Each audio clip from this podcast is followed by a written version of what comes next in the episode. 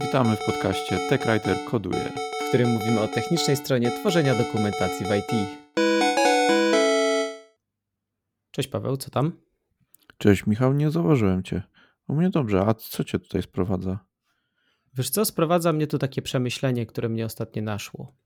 Jak sobie tak patrzę na te wszystkie strony z dokumentacją, które przeglądam, jak sobie tak y, oglądam je z lewej, z prawej, z boku, z przodu, to tak dochodzę do takiego wniosku, że czy to pisanie dokumentacji nie zaczyna przypominać trochę tak web developmentu i czy ja w związku z tym powinienem zostać front-end tech writerem?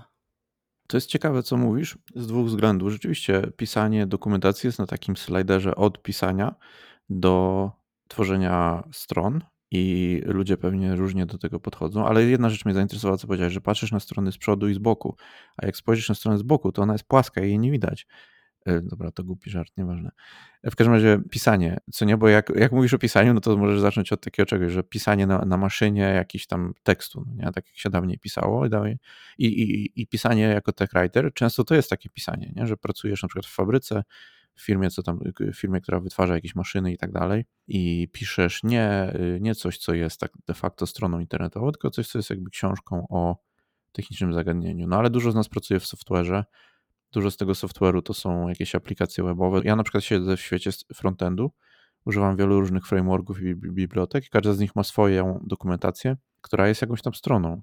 Są za tym jakieś tam prawidła i ci writerzy, którzy tam pracują, jakkolwiek ta osoba by tam siebie nie nazywała, ta pisząca tą dokumentację, no to oni robią często taki frontend development. No i wydaje mi się, że w tej branży takich e, super najnowocześniejszych technologii tech writer powinien mieć jakieś skille frontendowe, y, rozumieć ten świat webowy, żeby się móc w nim swobodnie poruszać. Dobrze, że doprecyzowałeś kwestię pisania dokumentacji, bo tak w sumie nie powiedziałem o co mi chodzi. Chodzi mi właśnie o dokumentację do jakiegoś oprogramowania, no bo my pracujemy w firmie software'owej, więc często się stykamy z taką dokumentacją, sami kodujemy, więc często korzystamy z takiej dokumentacji, więc dla uściślenia będziemy mówić o takiego typu dokumentacji, a nie właśnie takiej na przykład tworzonej w fabrykach czy jakiejś do mm, sprzętu medycznego, bo technika writing to jest szerokie zagadnienie. Y, wspominałeś też o tym, że y, dokumentacja do jakiegoś oprogramowania sama w sobie jest tam jakąś aplikacją. I tutaj przychodzi mi na myśl też y, dokumentacja do API, bo tak naprawdę dokumentacja do API jest głównym produktem w przypadku dostarczania API, bo bez dokumentacji ciężko jest z niego korzystać. I to też jest często tworzone w formie takiej skimy, która później się generuje do, do outputu jakiegoś, tak? Więc to też jest taki rodzaj, nie wiem, kodowania, też trzeba tam mieć jakieś takie umiejętności, żeby tą dokumentację stworzyć sensownie. Ale zanim zaczniemy w ogóle wchodzić głębiej w ten temat, to czy ty mógłbyś mi powiedzieć, co ty rozumiesz przez frontendowe skille? Co to jest? Czy to jest tylko HTML, czy to jest CSS, czy to jest JavaScript, czy to jest jeszcze coś więcej, o czym zapominamy?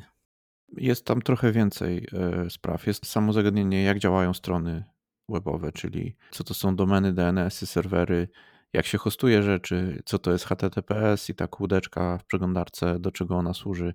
Zrozumienie tego świata to jest jeszcze zrozumienie połączenia pomiędzy tym HTML-em a jakąś tam bazą danych czy jakimś backendem. Jakby zrozumienie, e, zrozumienie tych, tych szeroko pojętych zagadnień.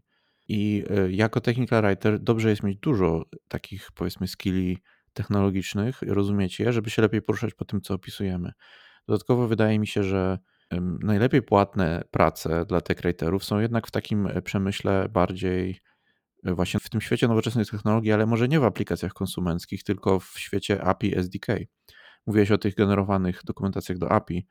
Ogólnie do, dokumentacje do różnego rodzaju SDK-ów wymagają jeszcze takich skilli od tech writera, jakichś skilli rozumienia kodu przynajmniej, jeśli nawet nie tworzenia jakichś próbek kodu, nie? czyli musimy też trochę tam programować, prawie że programować, albo jakoś tam wykorzystywać jakiegoś SDK i, i używać go. Lista endpointów API RESTowego to jest w ogóle część tego wszystkiego. Oprócz tego mamy jeszcze dużo innych rzeczy, jakieś tam e, funkcje, metody, które są używane, jakieś tam e, quick starty, tutoriale, które możemy pisać jako tech writerzy, e, tworzenie pierwszej aplikacji, pokazywanie temu deweloperowi, jak on może korzystać z tego API SDK. No i mówię, że to jest bardziej dochodowe, dlatego że wydaje mi się, że firma, która zatrudni tech żeby coś takiego opisywał, bardziej tego tech potraktuje jako centralną osobę, jako osobę, która przynosi wartość, niż w aplikacji konsumenckiej, gdzie często jest bardzo dużo różnych wątków, które trzeba spleść, żeby ta aplikacja dotarła do tego konsumenta, a samo używanie tej aplikacji ma być y, proste, ma być y, użytkownik może przeszkolony, jeśli to jest aplikacja enterprise, może ta aplikacja ma sama się dokumentować w interfejsie i tak dalej, więc jakby nacisk na instrukcję, jak używać interfejsu jest mniejszy niż nacisk na instrukcję, jak używać API i SDK, bo tutaj pieniążki y, po prostu same się robią dla producenta. Dobra, ale zanim rzucimy się na głęboką wodę, mm-hmm. to może zacznijmy od czegoś niewielkiego, bo o ile łatwo jest mówić o tych wszystkich technologiach, jak siedzisz w tym od jakiegoś czasu i rozumiesz o co chodzi, tak? Ale nie, nie możesz zapominać, ile lat ci zajęło, żeby dojść do takiego momentu, gdzie dla ciebie jest to powiedzmy coś oczywistego i swobodnie się po tym poruszasz, albo przynajmniej rozumiesz, co się do ciebie mówi, tak? Ale tych zagadnień jest sporo, technologii jest sporo. Zresztą w świecie frontendowym bardzo dużo się dzieje. To jest chyba dziedzina, w której, która się najdynamiczniej rozwija. Co chwilę jest jakiś nowy framework, co chwilę jest jakaś nowa rozkminka na temat tego, jak y, robić strony, czy renderować tak, czy śmak, więc tego jest strasznie dużo. Ale jak masz sytuację, gdzie jesteś technika writerem, który nie ma żadnej wiedzy programistycznej, czyli jesteś osobą, która głównie dostarcza treść, jest tym świetnym specjalistą i chce sobie rozszerzyć swoje umiejętności techniczne pod kątem web developmentu i głównie frontendu. I jak tutaj możemy się za to zabrać, w sensie od czego ty byś zaczął? Bo można sobie powiedzieć, weź sobie postaw stronę, zrób sobie hosting, bla, bla, bla, no ale to jest już troszkę za dużo, nie? Czyli jak, jakie małe kroczki można na początku wykonać, żeby zacząć się przybliżać do tego celu osiągnięcia y, statusu frontendowego guru? Okej, okay, podstawowe zagadnienie w, w ogóle w webie to jest HTML. HTML to jest ta struktura strony. Czyli każda strona to jest taki dokument, który się składa z jakichś tam znaczników, tagów HTML-owych, które otaczają jakąś treść. Jeżeli ja widzę na stronie nagłówek, kiedy jest napisane witam na mojej stronie, no to to jest tag H1. Jeżeli widzę pod spodem jakiś tam akapit, no to to jest tag P, czyli paragraf.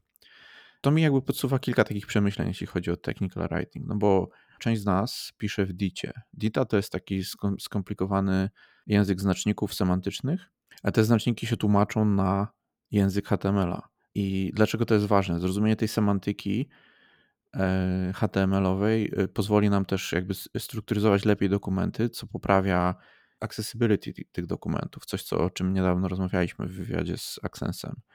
E, dobrze ustrukturyzowany dokument jest łatwo zrozumiały dla każdego, na przykład dla kogoś, kto używa screen readera. Jest dobrze zrozumiały dla kogoś, kto patrzy na ten dokument. Prawda? Ten dokument ma strukturę, która jest jasna i semantycznie jest spójna, jest powtarzalna i tak dalej.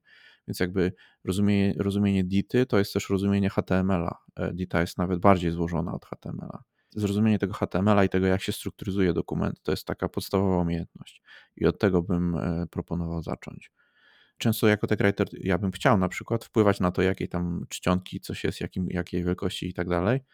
Takie robić takie stylowanie trochę strony. I można też wchodzić w temat CSS-a jako tech writer. To nie jest jak już jestem w HTML, to nie jest skomplikowany temat, żeby przejść do CSS-a, ale też e, jako tech writerzy powinniśmy rozumieć, jak oddzielić moje preferencje wizualne od jakiejś tam użyteczności tych stylów, prawda? Czyli coś jest ostylowane jakoś tam, żeby było wyróżnione na stronie, żeby było wyraźne, żeby było przejrzyste, albo na przykład e, używa się stylowania, żeby e, zwiększyć komfort korzystania ze strony, bo na przykład większe przestrzenie dają więcej czasu, tak jakby w cudzysłowie odetchnąć w momencie, kiedy ktoś tą stronę tam konsumuje. Strona napakowana tekstem nie, nie jest tak przyjazna jak strona, która gdzieś tam jest roz, rozłożona na kilka przewinięć i tak dalej.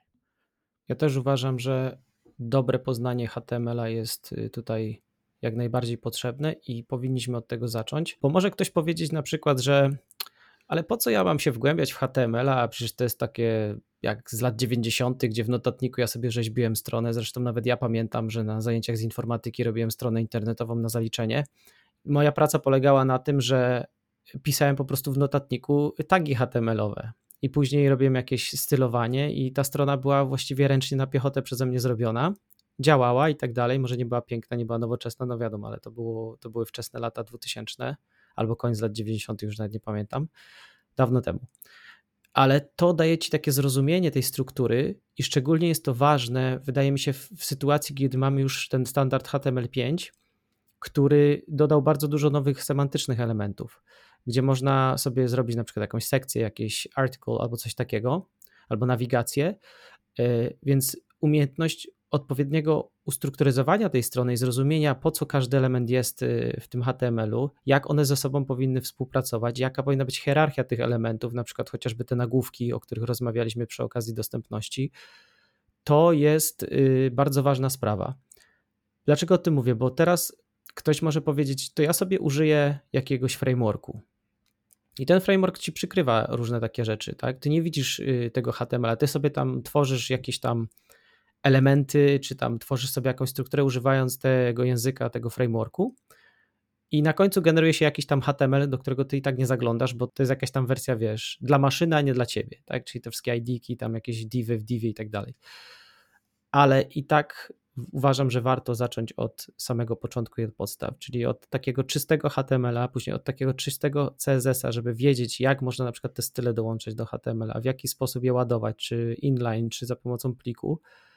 I dopiero takie zrozumienie podstaw według mnie pozwala na swobodne poruszanie się w dalszych częściach naszej przygody y, z frontendem. Jeszcze jedną rzecz bym chciał zaznaczyć, jeśli chodzi o ten HTML. Nawet jeżeli piszemy w Wordzie, to zrozumienie HTML-a zmieni też nasze patrzenie na tego Worda. Tak było przynajmniej ze mną.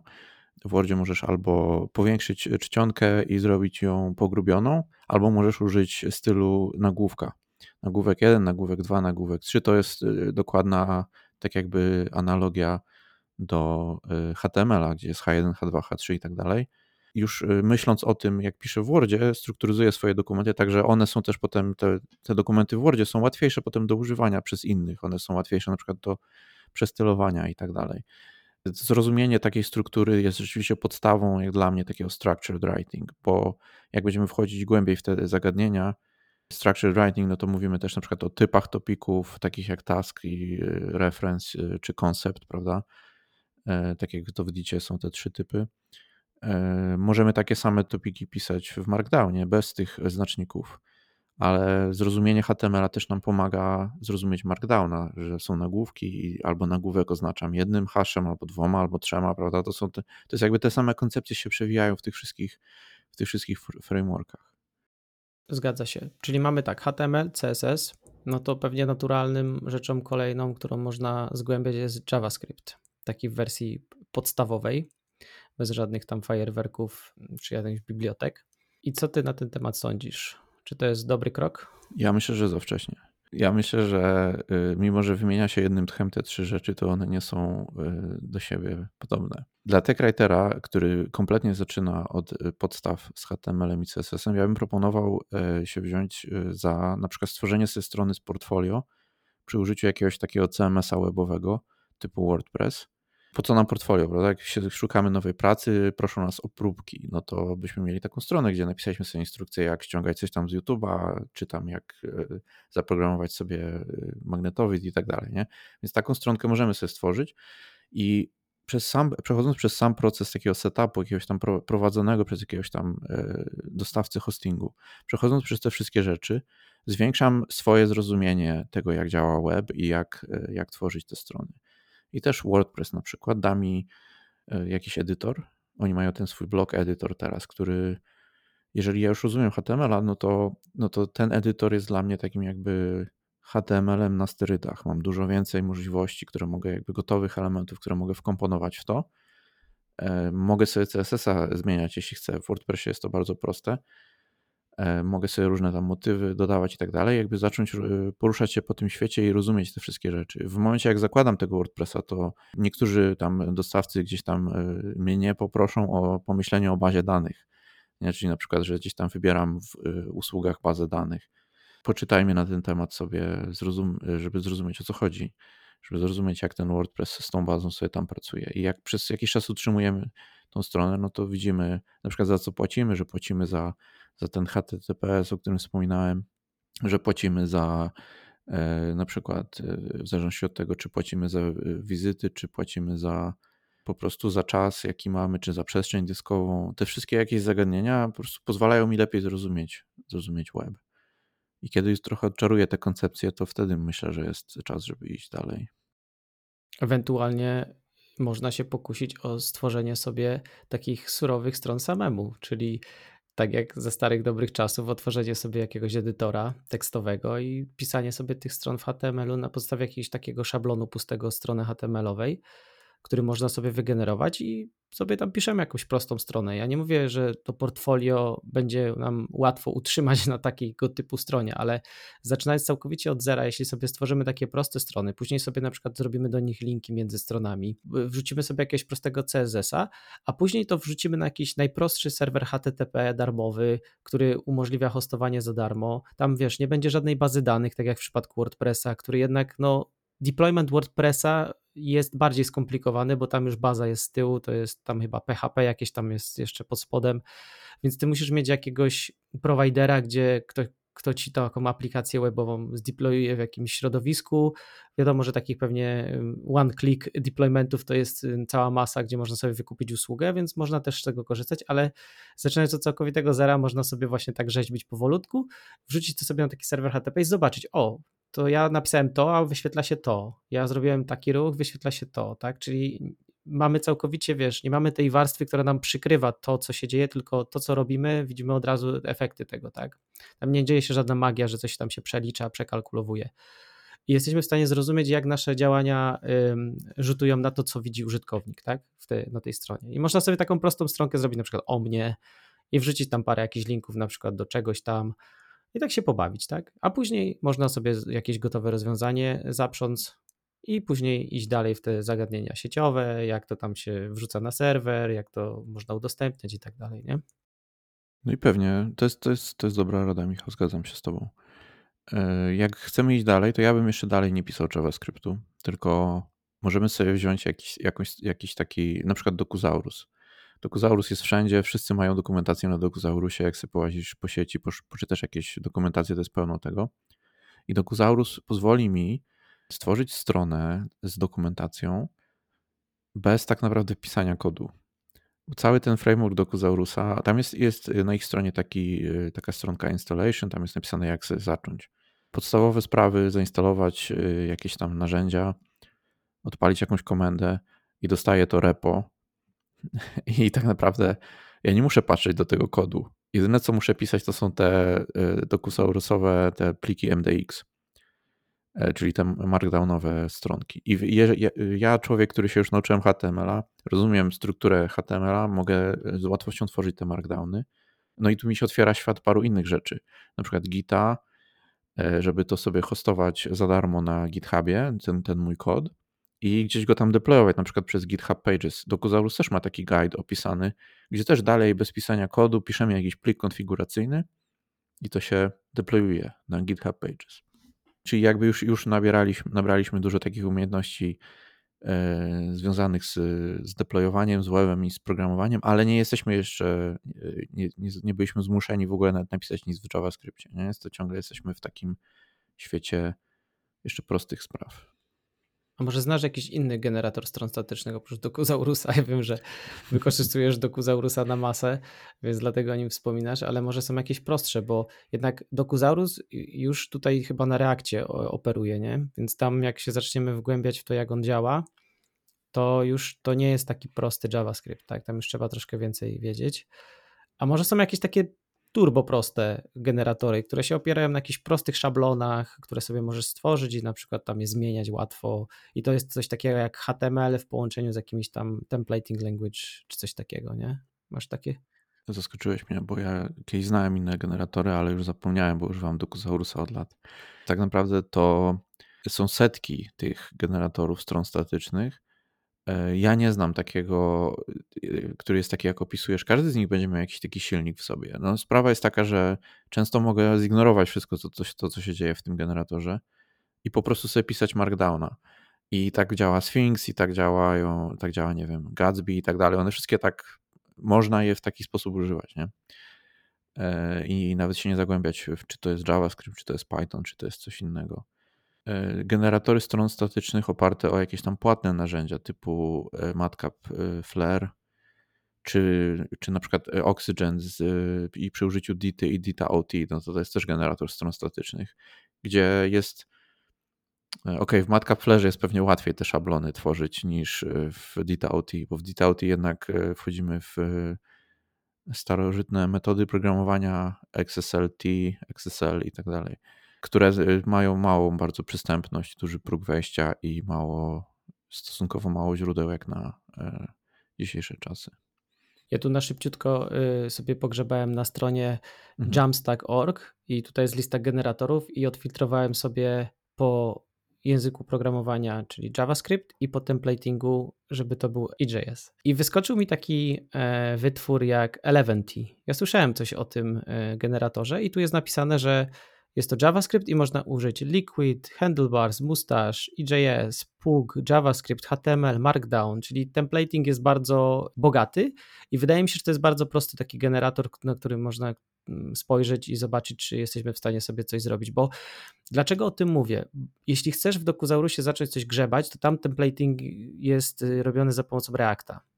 E, I to już zaczyna być dość spore wyzwanie, żeby tam coś zmienić, no bo jednak znajomość Reacta to jest w ogóle e, kolejna historia na kolejny odcinek. Ale jeśli masz na przykład generator, który obsługuje ci szablony w zwykłym HTML-u, albo na przykład w takim EJS-ie, który jest, y, ma dużo elementów HTML-owych i tam sobie wstawiasz jakieś y, tylko tagi. Wiadomo, że można to też y, przedobrzyć w tym i można to skomplikować za bardzo, ale takie proste, zmienne, do wstawiane, wstawiane do szablonu to nie jest nic takiego strasznego to przy użyciu takiego generatora jesteśmy w stanie wejść jakby też głębiej w tego HTML-a, bo ja sobie będę chciał zmienić szablon, tak? No to zacznę sobie tam projektować go w HTML-u albo w jakimś tam właśnie JS-ie. Dlatego taki, taki generator według mnie byłby fajny. Kurde, to jest bardzo fajny pomysł. Ja na to nie wpadłem, a rzeczywiście to jest super sprawa. No, to jest takie pójście na kolejny poziom według mnie od tego, że sobie sam piszesz stronki ręcznie do tworzę szablony w HTML-u, a treść generuję już za pomocą jakichś plików MD. No i to już taki fajnie, bo to już mi czuję, że coś zautomatyzowałem, już nie robię wszystkiego na piechotę i powoli wchodzę w ten świat właśnie już takiego e, web developmentu frontowego, e, bardziej zaawansowanego, nie? A powiedz mi, czy w Matcapflerze też nie jest właśnie tak, że te szablony są HTML-em? A właśnie, to jest kolejna rzecz, o której warto wspomnieć, bo Nauczyliśmy się jakichś tam umiejętności i też nie chciałbym, żeby nasza rozmowa sugerowała, że te umiejętności są przydatne tylko jeśli mamy jakieś customowe rozwiązania, albo jeśli sobie tworzymy swoje generatory, albo mamy w firmie tylko jakiś tam static site generator, który musimy rzeźbić, e, bo nie ma innego wyjścia.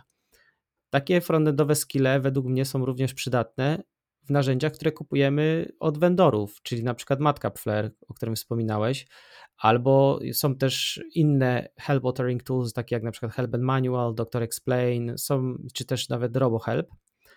I tam też potrzebujemy pewnych umiejętności, żeby dostosować sobie swoje szablony, żeby dostosować sobie buildy do swoich potrzeb. W takim Matcap Flerze masz targety, w których możesz sobie określić na przykład w jaki sposób będzie się generował HTML albo PDF albo jeszcze jakiś inny output, który sobie zdefiniujesz. I tam, o ile pamiętam, była taka sekcja, że możesz sobie dopisać nawet skrypt y, po, po, po buildzie, tak?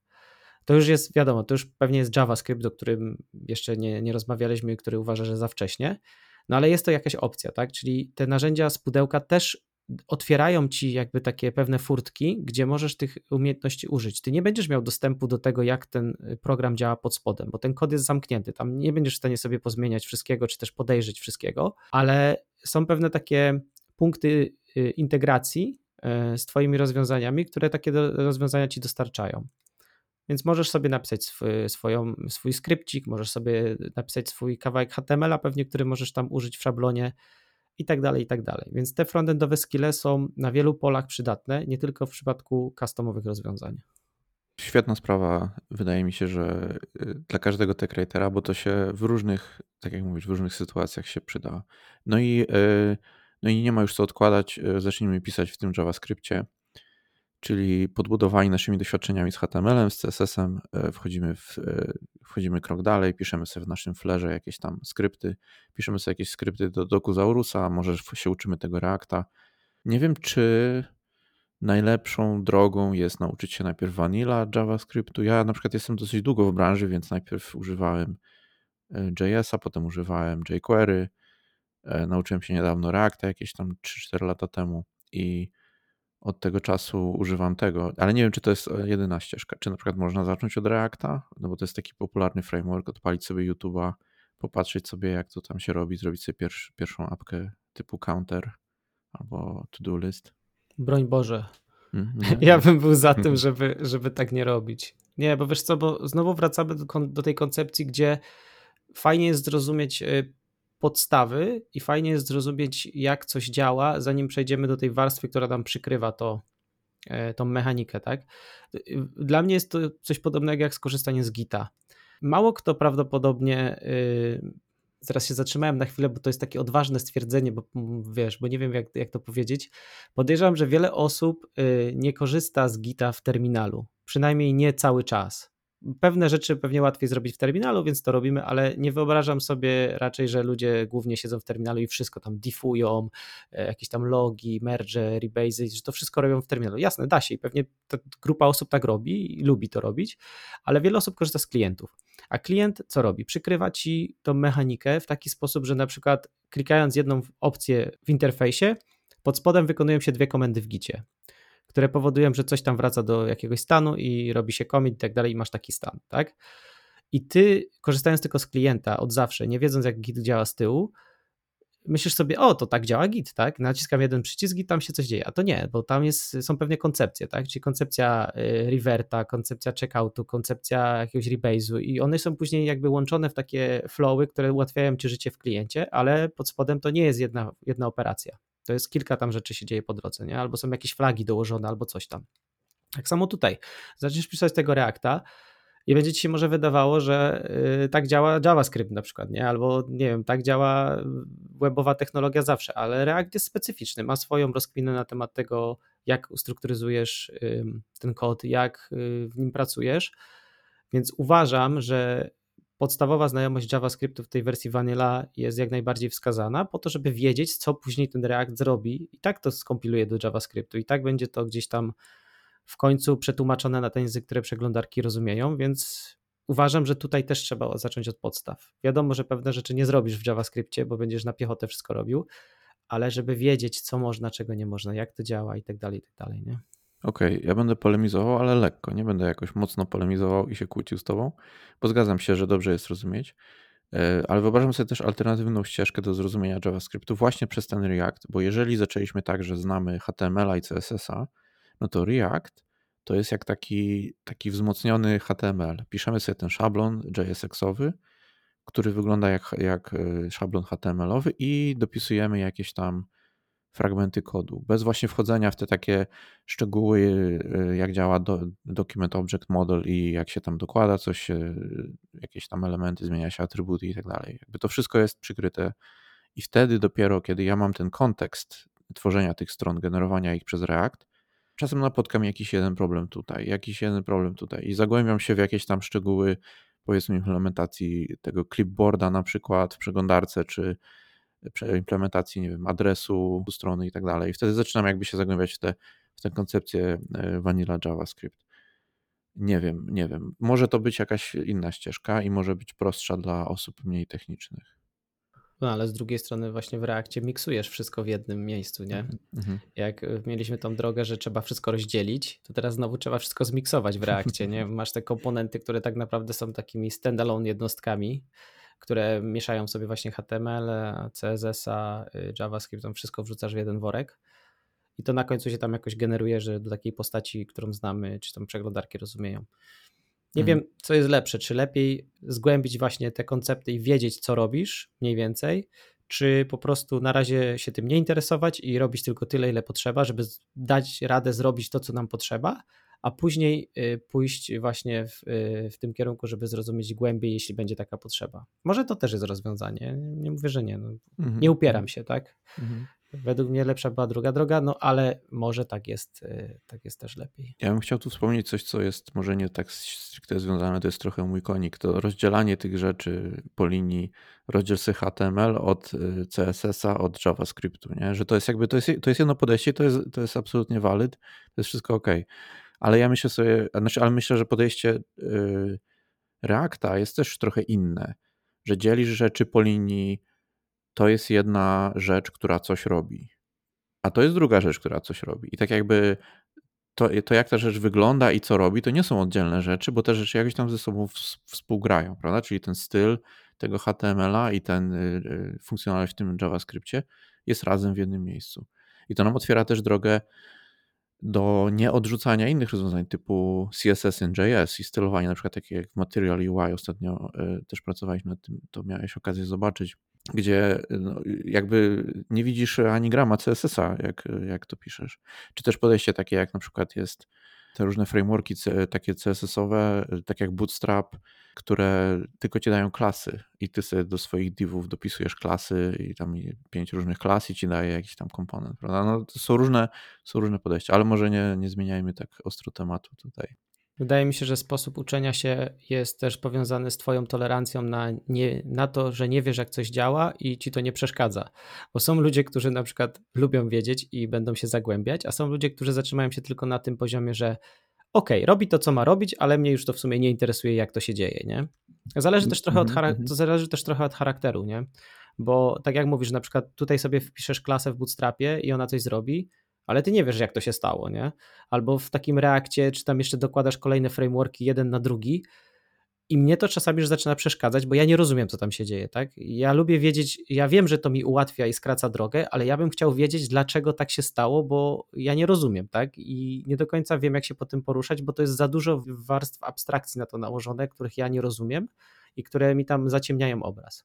Wszystko według mnie jest kwestia tego, jak się lubimy uczyć i kwestia tego, jaką mamy tolerancję właśnie na to, czy nie wiemy, jak coś się dzieje, nie? Ja bym chciał uzupełnić, bo ja się chyba zaliczam do tej e, przeciwnej grupy ludzi niż ty, ale to jest pewnie też spektrum, nie? Tak jak ty potrzebujesz wiedzieć, jak to działa, ja bym powiedział, że nie potrzebuję wiedzieć, jak wszystko działa i zawsze wiedzieć, nie? Tylko, że są momenty, kiedy Yy, ja nie potrzebuję wiedzieć, nie? Po prostu potrzebuję czegoś użyć, a są momenty, kiedy ja z ciekawości chcę wiedzieć, albo mam potrzebę się dowiedzieć, żeby tego lepiej użyć.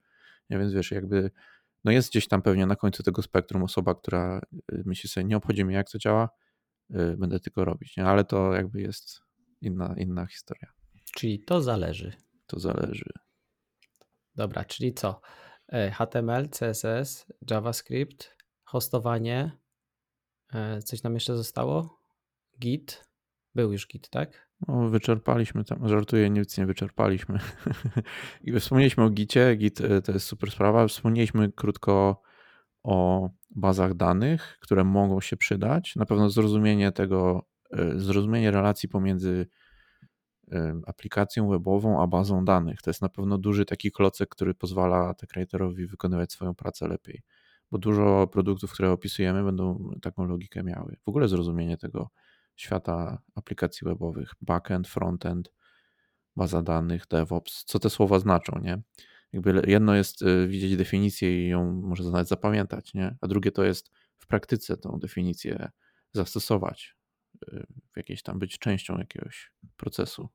Jeszcze nie wspomnieliśmy o jednej rzeczy, o której kiedyś rozmawialiśmy, to jest mhm. MDX czyli taki markdown na sterydach, gdzie można sobie wrzucać próbki kodu interaktywne i on generuje nam taką fajną dokumentację, która jest bardziej dynamiczna i bardziej tam, e, nie wiem, jak to ująć. Mhm. No oprócz dynamicznych próbek kodu i interaktywnych takich rzeczy, możesz tam wrzucać po prostu kod reaktowy i renderować komponenty na tej stronie. Różne, przeróżne. Czyli możesz na przykład z prostych stronek nagłówek tekst, nagłówek tekst, lista możesz sobie zrobić y, stronę, która ma jakieś tam y, karteluszki, jakieś tam z przykładem do, dobra próbka kodu, zła próbka kodu, jakieś y, wszelkie inne elementy, galerię obrazków, przewijalną, obrazek, co się powiększa i zajmuje całą stronę i tak dalej. Można jakby, tylko to już jesteśmy zaawansowanym frontend deweloperem i używamy Markdowna, kiedy tylko musimy pisać, a jak chcemy sobie tam coś doprogramować, to sobie w tym MDX-ie dodajemy ten, ten komponent reaktowy.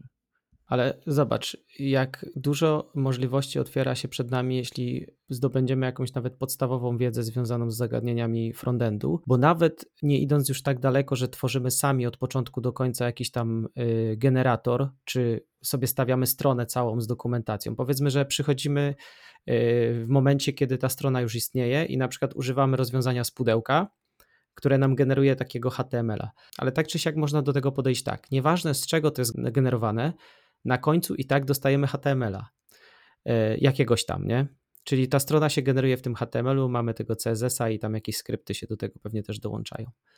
Czyli przeważnie ten output jest taki sam, nieważne skąd wychodzi, więc możemy użyć tych y, umiejętności, żeby wpiąć jakieś tam swoje interaktywne elementy, które chcemy dodać, albo coś nowego dodać. I możemy to zrobić zarówno w samym tym narzędziu, w którym pracujemy, jeśli taką możliwość nam daje, na przykład dodać sobie w szablonie jakiś tam fragment HTML-a czy JS-a, który nam coś zrobi w outpucie i dzięki temu będziemy mieli na przykład jakiś dynamiczny footer, nie? Albo dodamy sobie jakąś super dynamiczną sekcję z kodem, która będzie nam umożliwiała, nie wiem, zmianę treści i naciśnięcie przycisku run i zrobienia czegoś, tak? I to jest super, więc nie musimy od razu iść na szeroko i budować jakichś tam rozwiązań zaawansowanych, ale możemy sobie w, w takie drobne elementy dodawać do swoich narzędzi, które już mamy, które nam sprawią, że ta dokumentacja wyjdzie na nowy poziom. Czyli to nie będzie sam tekst statyczny, tylko dodamy coś superowego, takiego dynamicznego, fajnego. I nawet jeśli nam y, nasze narzędzie, z którego korzystamy, nie umożliwia takiej łatwej integracji, bo na przykład jest to zamknięte rozwiązanie i tylko można użyć edytora wbudowanego i tam sobie wyklikać pewne rzeczy i tyle, to zawsze możemy wygenerować ten output i na samym końcu wstrzyknąć sobie jakąś tam, y, wiesz, y, funkcjonalność, czyli jakiegoś JS-ika małego, dodać skrypcik, jakiegoś HTML-a, tak jak my robimy mniej więcej, czyli my generujemy dokumentację z Dity, generujemy dokumentację z Dokuzaurusa, generujemy dokumentację z czegokolwiek innego i to wszystko generuje się do formatu HTML, a my na końcu mamy taki podpięty skrypt, który nam robi różne rzeczy w tych, w tych outputach i on jest po prostu już jakby, on działa już na outpucie, on nie jest ani wstrzykiwany, tam ta funkcjonalność nie jest na poziomie narzędzia, po prostu jest tylko link do skryptu, który jest całkowicie zewnętrzny i my sobie zewnętrznie kontrolujemy na przykład zmiany w tej dokumentacji. Dzięki temu jesteśmy w stanie na przykład ujednolicić wygląd wszystkich outputów, jesteśmy w stanie zrobić awatar na przykład z użytkownikiem y, i z jakąś tam informacją i dodać, wstrzyknąć ją do wszystkich dokumentów, nieważne z jakiego źródła pochodzą, więc te umiejętności frontendowe nam otwierają naprawdę nowy świat możliwości, jeśli chodzi o zrobienie naszej dokumentacji jeszcze lepszej. Takie jest moje zdanie. Zgadzam się z Tobą i zachęcam wszystkich, żeby zobaczyć, jeśli jeszcze się nie interesowaliście tym, zobaczyć cokolwiek o HTML-u, o CSS-ie, zobaczyć, czy Was ten świat interesuje i jak wejdziecie głębiej, to tylko zyskacie i nic nie stracicie. Dokładnie. I tym optymistycznym akcentem zakończymy. Przechodzi... A, za. myślałem, że przechodzimy do deseru. Deser to jest moja ulubiona y, część obiadu. A na deser TypeScript. Brawo. Brawo, TypeScript. brawo, brawo. Ale nie chcę z tobą rozmawiać o tym, bo mnie ostatnio męczysz tym TypeScriptem i teraz muszę się tym bawić. Nie, super, nie, mi się podoba, ale to jest rozmowa na inny odcinek, to nie, nie Tak teraz. jest. Dzisiejszy odcinek sponsorowany przez TypeScript. Dzięki wszystkim za wysłuchanie. Dzięki Michał za rozmowę. Dzięki Paweł. Na razie. Cześć.